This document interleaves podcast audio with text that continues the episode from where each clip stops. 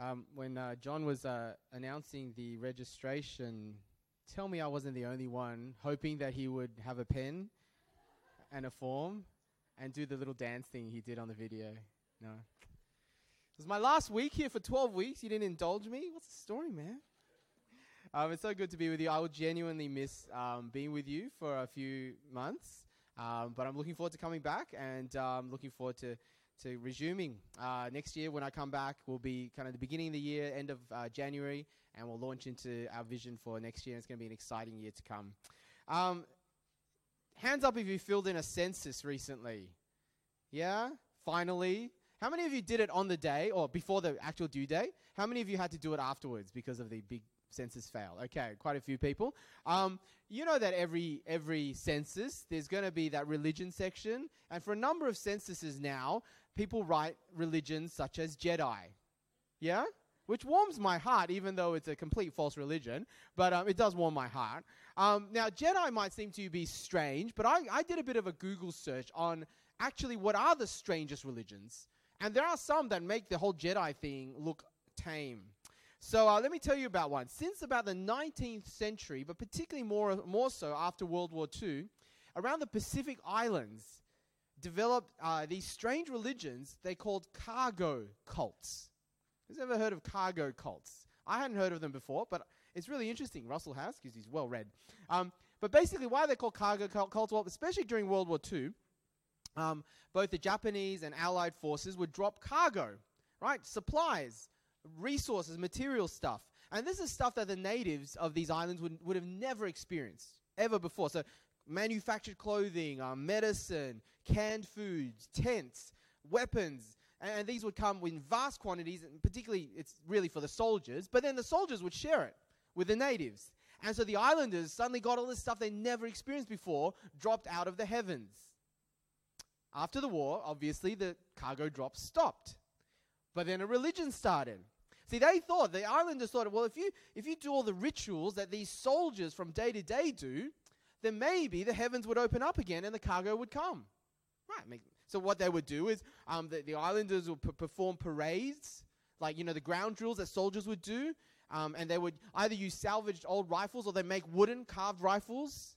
Um, they would carve headphones from wood and wear these fake headphones while sitting in, in fake control towers because they thought, you know, the, this is what the soldiers did, and then the cargo came. They waved landing signals while standing on the runways that were left behind or they would light fires and torches to set up runway lights, right? Because the thinking was if we did this, the heavens would open and we'd get all this stuff again. Um, so this is real. I'm not making this up. One cult was called the John Frum cult in Vanuatu.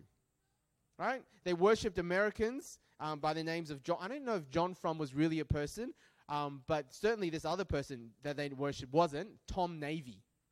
I thought they would have at least gone for like you know, something cool, like, um, oh, what's that? Just slipped my mind. Um, uh, who's that guy who's in like uh, the Expendables? The really uh, Chuck Norris. I mean, a Chuck Norris cult I get, okay, but Tom Navy I don't. But a really interesting one is one one emerged, and it was called the Prince Philip cult. So have a look at this. Uh, Prince Philip, literally, as in the, the husband of Queen Elizabeth II. There's a whole island that worships Prince Philip because he is somehow the bringing of good cargo. Now, it's hard for us, isn't it, to imagine uh, such strange religions, just not something that we relate to. And it's maybe also how we feel when we read about, I mean, in, in 1 Kings, we started last week, we looked at again this week, Baal worship. Okay, worshipping the Baals and the Asherahs in the time of Elijah.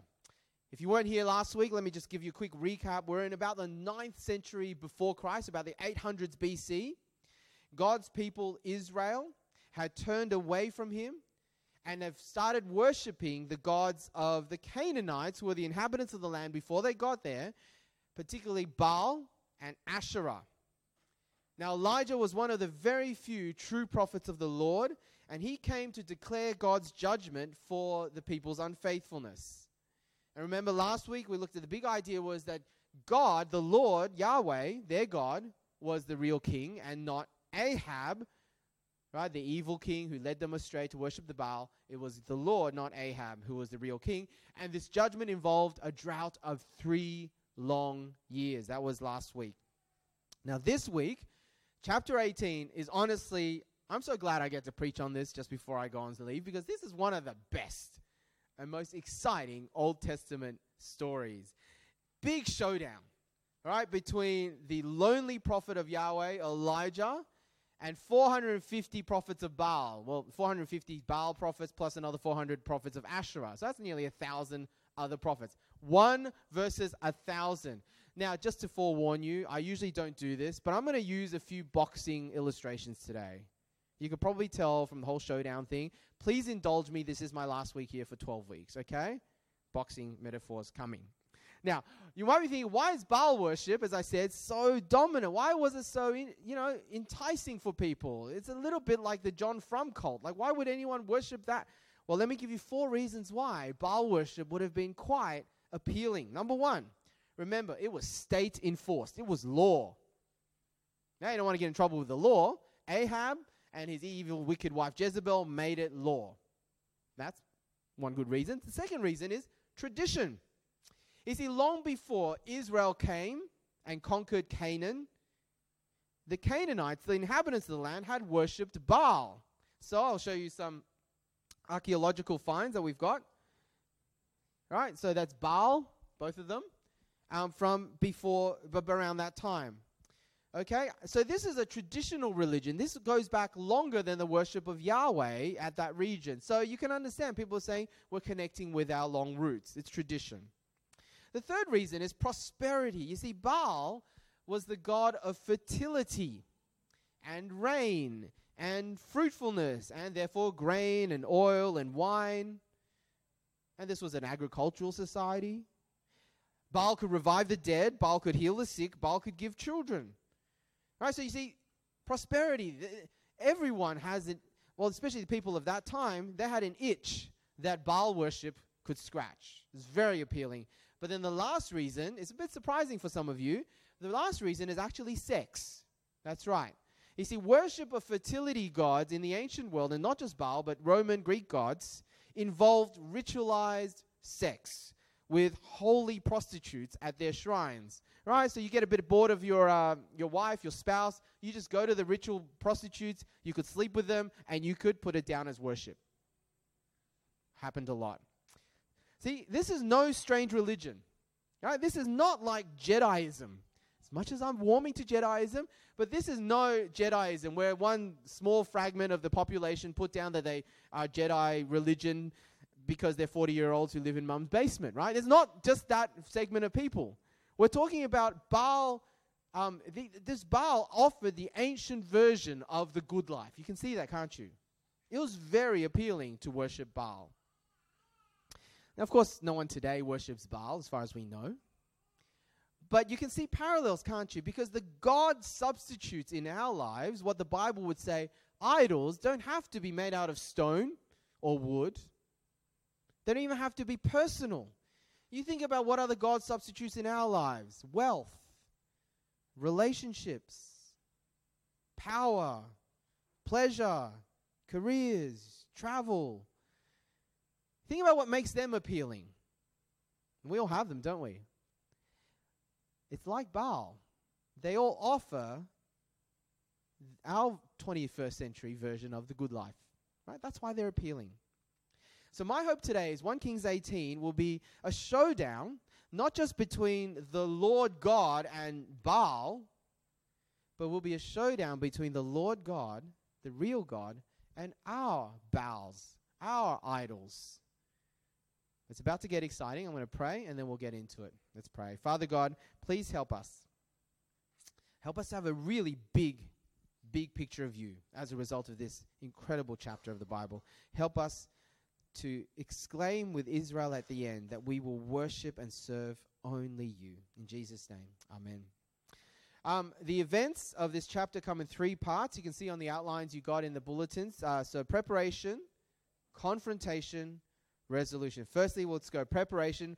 Um, the first 19 verses that John read for us, that's really the preparation. These, this is the lead up to the actual fight. Now, here we're introduced to a new character Obadiah and how he gets involved in setting up the showdown. I wish we had more time to look at Obadiah because he really does deserve, I think, almost a sermon on his own. He is, he is actually one of those quiet figures that will come here and you'll disappear and you won't hear of him ever again in the Bible. But I think we, we should rightly honor people like him because, as we read before, right, he's um, verse 3, he's, he's like um, Ahab's palace admin manager. So he's like the general manager of, of, of Ahab's um, palace. But he fears God, he serves the true God at great risk to himself. Look what he does. A hundred prophets, he hides them, he feeds them. It's a little bit like if you know the story, Corrie Ten Boom, um, their family during World War II hiding Jews. It's in the book called The Hiding Place. Right? Ahab just cares about saving animals. Obadiah cares about saving lives. Uh, he bumps into Elijah, and now he has to play the role of Don King. Sorry, I, I did say I'm going to have boxing metaphors. Most of you have no idea who Don King is, but back in the day when Muhammad Ali and boxing was huge, he was the fight promoter, right? Guy with crazy hair. Um, he has to be the Don King. Only Don King got rich for promoting Muhammad Ali and setting up fights for Muhammad Ali. Obadiah is not going to get rich. He could die. All right? He gets pushed into that role. He risks his own neck in order to set up this showdown between Elijah and the prophets of Baal. All right? Uh, again, that's all I'm going to say about it because the main point I'm going to come at it is that this is just all preparation. This is all preparation. Now, why is it that we've gone to this stage where there needs to be a big showdown? Right at the beginning of this chapter, God had said to Elijah, I'm about to bring rain. So, why, why this first? Well, remember, we had three years of terrible drought. Now, rain's about to happen. But you remember what this, the lesson of the drought was? Baal was a fertility god, yeah? How do you think Baal is looking these three years on in the eyes of the people? Not so good, yeah? Right? This Baal that they've been praying to for three years to bring rain, nothing's happened. You bet the Israelites are now regretting changing gods. But you see, it's not enough. Before Yahweh brings rain and it's settled once and for all, there's one more big showdown needed to cement the Lord's supremacy. So this is a little bit like, warning, another boxing metaphor. It's a little bit like the rumble in the jungle fight between Muhammad Ali and George Foreman. I don't know if you guys know anything about boxing. I think most of you have these blank looks in your eyes, so you probably don't. I don't know too much about boxing, but I've watched the Ali movie with Will Smith, so I know enough. Um, but let me just give you a bit of a history lesson. Muhammad Ali, you've heard of Muhammad Ali, right? The greatest boxer who ever lived, okay? Ali had defeated the former heavyweight champion Joe Frazier by winning two out of three very famous bouts, fights. But you see, George Foreman, right? That's Ali, that's Foreman. George Foreman had, during this time, had already taken the heavy world weight title off Frazier. So when Ali fought Frazier for the last time and won, he didn't become heavyweight champion again because George Foreman was heavyweight champion, yeah? So you see, even though Ali was already considered pretty amazing because he beat Joe Frazier, who used to be heavyweight champion, until Ali faced off against George Foreman, who was the current heavyweight champion, there will still be a lingering doubt as to whether he was the greatest of all time. And so, in 1974, before I was even born, see, I'm not that old, um, they set up this fight. It was called the Rumble in the Jungle. It was in Africa, it was in Zaire. And Ali, it was a 15 round fight, but Ali took eight rounds and knocked George Foreman out and pretty much cemented his name as the greatest fighter who ever lived. Okay, that's the reason why we needed a showdown set up. So there'll be no doubt, absolutely no doubt in anyone's mind that Yahweh, the Lord, the true God, was the greatest. So the last few verses, let me read again. Verse 19 Elijah is talking to Ahab, and he says, Now, Summon the people from all over Israel to meet me on Mount Carmel. And bring the 450 prophets of Baal and the 400 prophets of Asherah who eat at Jezebel's table. So Ahab sent word throughout all Israel and assembled the prophets on Mount Carmel. We're about to have the showdown. So, point number two confrontation. What I'm going to do is I'm going to ask you if you want to, don't actually follow the passage w- as I read it sometimes it's more interesting if you're just listening. I'll read it the best way I can because I think a lot of a lot of this chapter you just have to read it and hear it read. and you get the excitement of it. Okay, so you can follow it if you want, if that helps you. But if you want to just listen, you might be able to visualize it a bit more. So I'm just going to read this next bit and let's get into it because it's pretty exciting stuff. So, ding, ding, ding, let's go. Verse 21. Elijah went before the people and said, How long will you waver between two opinions? If the Lord is God, follow him. But if Baal is God, follow him. But the people said nothing. Then Elijah said to them, I am the only one of the Lord's prophets left. But Baal has 450 prophets. Get two bulls for us. Let Baal's prophets choose one for themselves, and let them cut it into pieces and put it on the wood, but not set fire to it.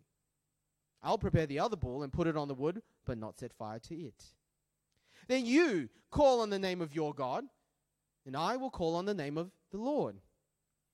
The God who answers by fire. He is God. Then all the people said, What you say is good. Elijah said to the prophets of Baal, Choose one of the bulls and prepare it first, since there are so many of you. Call on the name of your God, but don't light the fire. So they took the bull given them and prepared it. Then they called on the name of Baal from morning till noon. Baal, answer us, they shouted. But there was no response. No one answered. And they danced around the altar they had made. At noon, Elijah began to taunt them. Shout louder, he said. Surely he's a god. Oh, perhaps he's deep in thought, or busy, or traveling. Maybe he's sleeping and must be awakened. So they shouted louder and slashed themselves with swords and spears, as was their custom, until their blood flowed. Midday passed, and they continued their frantic prophesying until the time for the evening sacrifice. But there was no response. No one answered. No one paid attention. This is meant to be exciting. It's meant to be funny too, isn't it? It's actually really amusing. Now, before we see the resolution, I know you're hanging out for it, I just want to uh, uh, note a few things. See, the, the whole setup itself, okay? The whole setup is trying to demonstrate some key things. And I want to mention three. It's trying to show us the real God, the Lord, or Yahweh, the Lord, right? What he's like versus Baal. So let me tell you three things. and It's on your outlines under point two. The real God is firstly not confined by geography. Do you see why choose Mount Carmel? Why Mount Carmel? Let me tell you why. Carmel was a big, prominent, hilly range that goes for some 17 kilometers. It's quite a big mountain range or hill range. The ancient Egyptian records from the second millennium BC, so about a thousand years before this, Egyptian records mention Carmel as the holy head. In other words, Carmel, even you know, a thousand years before, was a sanctuary, a place of worship from way back. Now, in Assyrian, another ancient uh, uh, civilization, in Assyrian annals from the time of Elijah, around the same time, we find archaeologically Assyria mentions Carmel as the mountain of Baal. Right? In other words, Carmel was Baal's home court. Home court advantage. If you do any sport, you'll know that's a big deal. Just to let you know, our poor Wallabies, I'm not talking about the animals, I'm talking about our rugby union team. Our poor Wallabies have not won in New Zealand against New Zealand for 15 years. That's older than some people here. That's how bad we are at rugby union nowadays. I remember the 90s. We are actually good then. But home court advantage is a huge thing, right? It's very hard to beat New Zealand in New Zealand. Elijah saying, You can have home court advantage, guys. It doesn't matter in this battle. Baal, home court advantage, whatever. Because Yahweh is not confined by geography. Second thing, the real God is not manipulated by activity. Mean, this is where the humor is heaviest, isn't it? I mean, Elijah, right? Fighting words. I love it. He's taunting them, he's making fun of them, he's having a go at Baal. You see, gods of those cultures were not only confined to geography, right? Certain places they were active in, certain places they weren't. they were also a lot like people in general, which is also how you can tell they're not real gods. Okay, whenever your God is just like a bigger version of you, it's probably not real. Right? So um, these gods were not omnipotent, they couldn't do everything. Like humans, they also found it hard to, well, maybe like human males, they also found it hard to multitask. All right? So Elijah's saying Baal might be occupied. He might be doing something else, and that's why he hasn't shown up. Um, that verse where he says maybe Baal is busy, there's actually a little bit of subtle humor because busy in the original could mean maybe he's gone to the toilet. So Elijah's saying maybe Baal can't answer you because he's doing a poo. Did I just say that out loud? I did. Okay. Um, or maybe he's gone on a journey and he's not around. Now that's interesting because we have an ancient, uh, um, another ancient um, civilization called the Ugaritic. They had a uh, they had a, a, document about Baal, uh, about Baal's sister coming to Baal's house because they lived in houses. They coming to Baal's house looking for Baal, but Baal was out hunting because he was on a journey, and so he wasn't around. So maybe that's what Elijah was saying. Maybe he's in the toilet, he's on the can, he's a little bit constipated, or maybe he's gone out to get some Metamucil. I don't know. Um, but you see, no matter what the prophets of Baal are doing in their strange and even kind of disturbing frenzy, the liturgical frenzy. Right? You see the point, don't you? Verse 29. There was no response. No one answered. No one paid attention. Nothing happened. Silence. Now we'll see in a moment that what Elijah does, it's worlds apart, right? Not a frenzy of religious activity or ritual. Elijah will just pray. We'll see that in a moment. Because the real God is not manipulated by religious activity, you see? It's an important point. Now, it may seem a little bit foreign to us to make this point, but I reckon this is something we do have to sit with for a little while because this is alive and well. You see, it's so easy to think that God, the real God even, can be manipulated, or maybe that's too strong a word. Let's use the word accessed, okay? Can be accessed by certain rituals. See, now we're talking, now we're on familiar ground, aren't we? How would you complete this sentence? God will surely work if we, or if I. How would you complete that sentence? God will surely bless me if I. How would you complete that? Surely, if I prayed more and read the Bible more and did my quiet times more regularly. Or maybe if I did more ministry at church. Or maybe if I used that evangelism or church growth strategy. Maybe if we used that worship music or worship style or those instruments. Or I don't know, how would you complete that sentence? There's um there's a Christian satire site. I don't know if you've seen it. It's on Facebook. It's one of my feeds. It's called Babylon Bee. Great, really funny Christian satire. Um, they've had a few articles. Let me just read out the headlines. Power of God waits in foyer until chorus of Holy Spirit. Correlation found between conversions to Christ and smooth song transitions. Holy Spirit unable to move through congregation as fog machine breaks. I mean, they're making fun of, uh, you know, you know what they're making fun of. They're making fun of our very music centered, performance centered worship culture of our churches, which in and of itself can be really helpful things. But don't you see that sometimes, maybe often, we think that if we have this certain worship style, if the keyboards played the pads at the time that we're praying, then somehow God is moving more. And unless we did it this way, the Holy Spirit can't come. Do you see we do this, don't we? These are all good things, but God cannot be manipulated, you see. Or perhaps a much more subtle form of bargaining happens between you and God when suffering comes. Have you ever thought this? Something bad happens. You go through a period of really bad stuff. And in your mind, you're thinking, God, I've learned my lesson. All things happen for the good of those who love Him. So I've learned my lesson. It's for my good. I've grown, God. I have grown through this suffering. I can genuinely see I've learned my lesson. I've grown. I've changed. So why haven't I received breakthrough yet? Ah. You've thought that too, haven't you? Because I've changed, because I've grown, God, now you owe me the change in my circumstances. I've learned to be content single, so where is my boyfriend?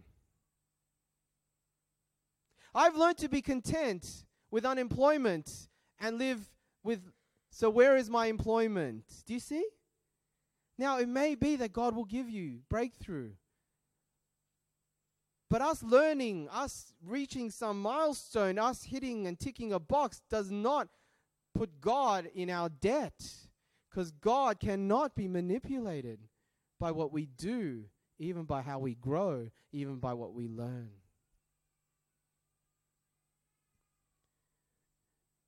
The third thing we learn about the real God that he has no limits to power. Baal is not omnipotent. Yahweh is. Let me keep reading and you can just listen if you want. Then Elijah said to all the people, Come here to me. They came to him and he repaired the altar of the Lord, which had been torn down. Elijah took 12 stones, one for each of the tribes descended from Jacob, to whom the word of the Lord had come, saying, Your name shall be Israel. With the stones he built an altar in the name of the Lord and he dug a trench around it large enough to hold two seahs of seed. He arranged the wood, cut the bull into pieces, and laid it on the wood. Then he said to them, Fill four large jars with water and pour it on the offering and on the wood. Do it again, he said. And they did it again. Do it a third time, he ordered. And they did it the third time the water ran down around the altar and even filled the trench. Uh, it doesn't take a genius, does it? To see that Elijah might be just a little bit sabotaging his chances of winning this bout. Yeah? I mean, it's like going into the boxing ring with your hands tied behind your back and saying, okay, I'm ready now. But you see what all this is trying to demonstrate, yeah? How much greater the real God is, the God who has no limitations to power. So, my final point resolution, and let's read the rest of it, or let, let's hear the rest of it read out. Gets good now. At the time of sacrifice, the prophet Elijah stepped forward and prayed Lord, the God of Abraham, Isaac, and Israel, let it be known today that you are God in Israel and that I am your servant and have done all these things at your command. Answer me, Lord. Answer me. So these people will know that you, Lord, are God, and that you are turning their hearts back again. Then the fire of the Lord fell and burned up the sacrifice, the wood, the stones, and the soil, and also licked up the water in the trench. When all the people saw this, they fell prostrate and cried, The Lord, He is God! The Lord, He is God! Then Elijah commanded them, Seize the prophets of Baal. Don't let anyone get away.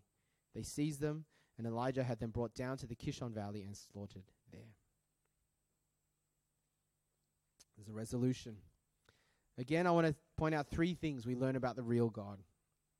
Firstly, He's a God of promise. Remember, I said the real God is not manipulated by fancy rituals or religious frenzy. He's not even manipulated by our zeal or our growth. Just because you're sincere, it doesn't mean that God will listen. So that begs the question how does God respond? When would God respond? How? Well, simply is he responds to his covenant, his promises. You see how Elijah, he's appealing to God not based on their worthiness, not even based on his worthiness as a prophet. He knows God can only be moved not by something in us, but by something in Him. He appeals to God's faithfulness, you see. So that's why in verse 31 he repairs the altar. But look at the symbolism 12 stones. There are 12 tribes of Israel. He's saying, God, remember your covenant people, the people you formed and promised and set on oath that would be your people forever. You made promises to them. We come on that basis. And then in verse 36, you see his prayer. He says, God of Abraham, God of Isaac, God of Jacob. In other words, God of the covenant. God who never revokes his promises. Remember, God, your promises. You see, why did God provide us on this side of the uh, millennia? Why did God provide Jesus our Savior. Why did He give us Jesus? so many Christmases ago. The same reason. Not because of worthiness in us. Not like God said, Oh, these people, they're so wonderful. I've got to save them. Not because of anything in us. He provides Jesus for us for the same reason, because of his promises. Right? There is an Old Testament before there is a New Testament. Jesus stands as the fulfillment of all of God's promises to Abraham, to Isaac, to Jacob, to Israel. Do you see? If not for his promises, he would not have sent the Savior. Secondly, he's a God of grace. You see, when fire falls from heaven and consumes the sacrifice of the altar, something really, really significant happened. This is not just a cool bit of pyrotechnics, okay?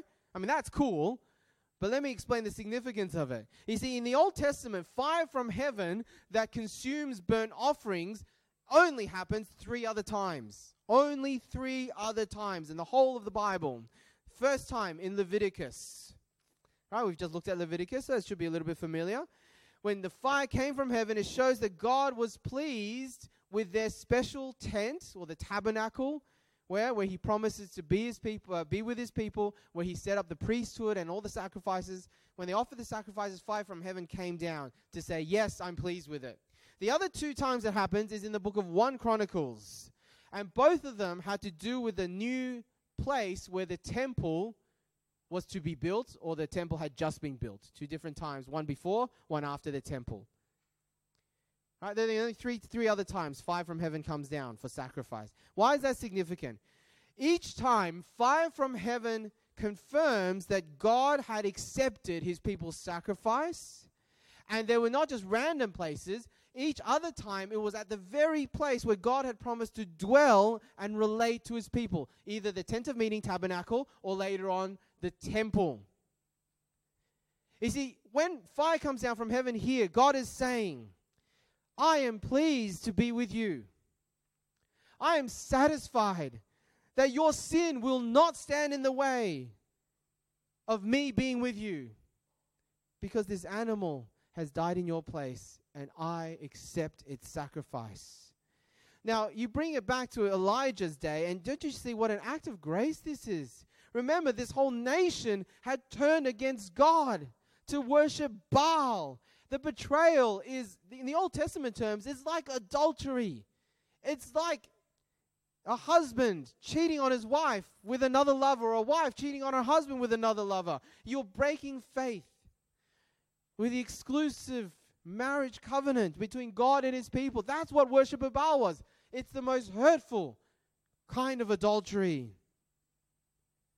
God is still saying, You have a way back to me. There is a way where your sins can be wiped out in spite of what you've done. There is a way back for me to be your God still and dwell with you again. And you see, that way is through an acceptable act of worship, sacrifice. The animal dies in your place on that altar. We looked at that in Leviticus, right? Every single altar had to do with sin, was about substitution. That animal I will accept in your place for your sins. That's grace, is it not? You see, we have that way too, don't we?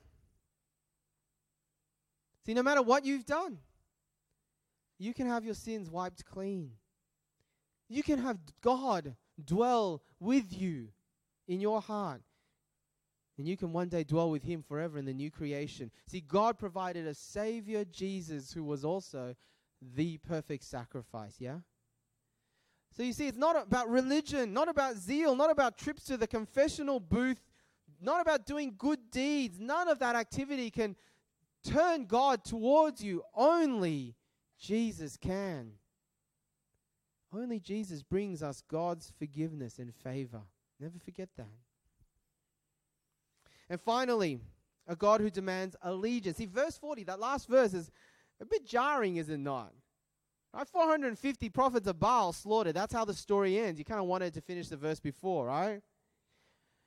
Now, this is not the place for me to give a full defense for why it happens. I just want to say three quick things. One, This is not applicable to how God deals with false religions and false prophets now.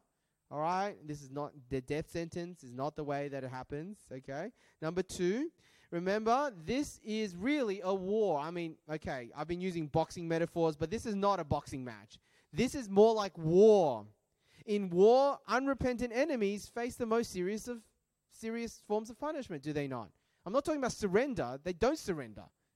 When they don't surrender, they get killed. Number three, Baal worship, you got to think of it was like a cancer. You do not treat cancer by keeping a few tumors around because they're kind of the prettier tumors, right? And you, you get rid of it. And the priests of Baal were the tumors.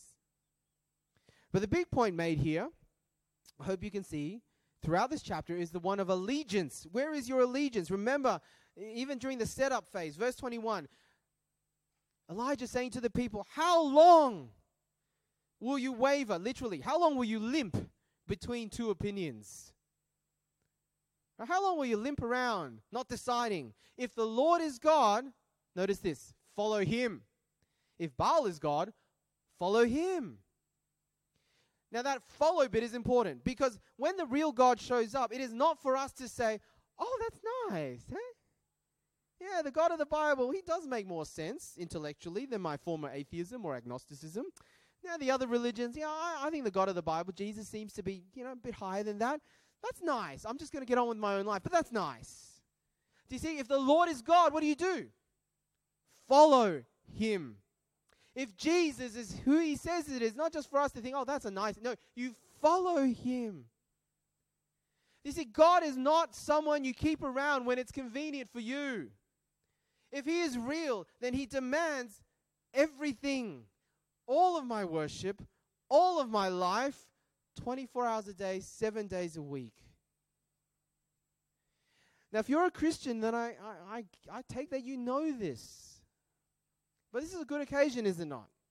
For me to ask you whether you have, whether we have in our pursuit of the good life, have we let other gods take the place of the true and living God?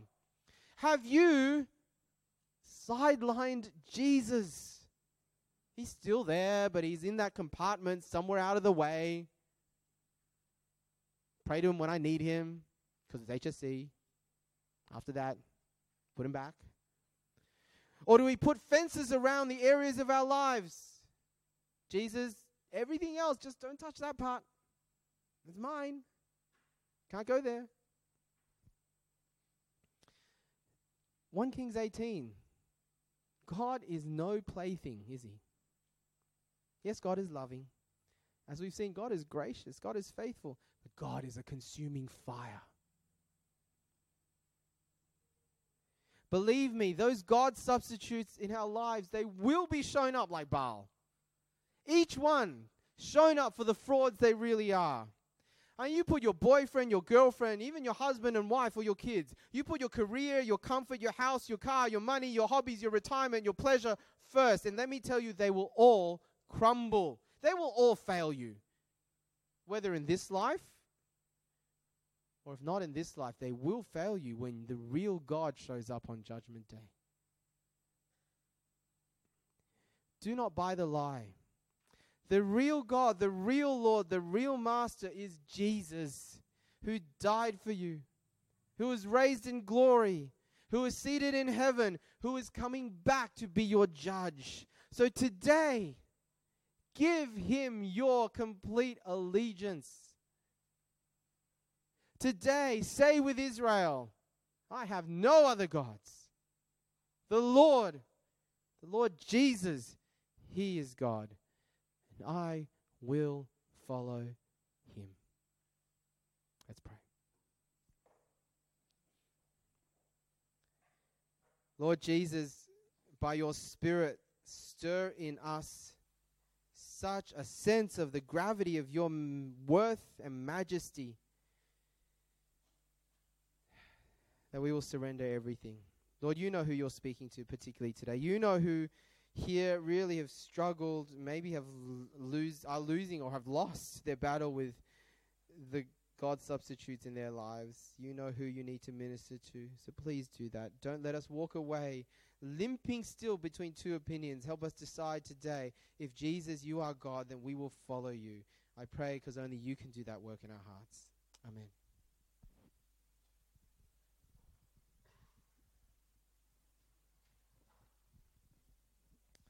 Uh, our God is a powerful God, is not manipulated by what we do, but is one that is faithful to his promises. He's a God of grace.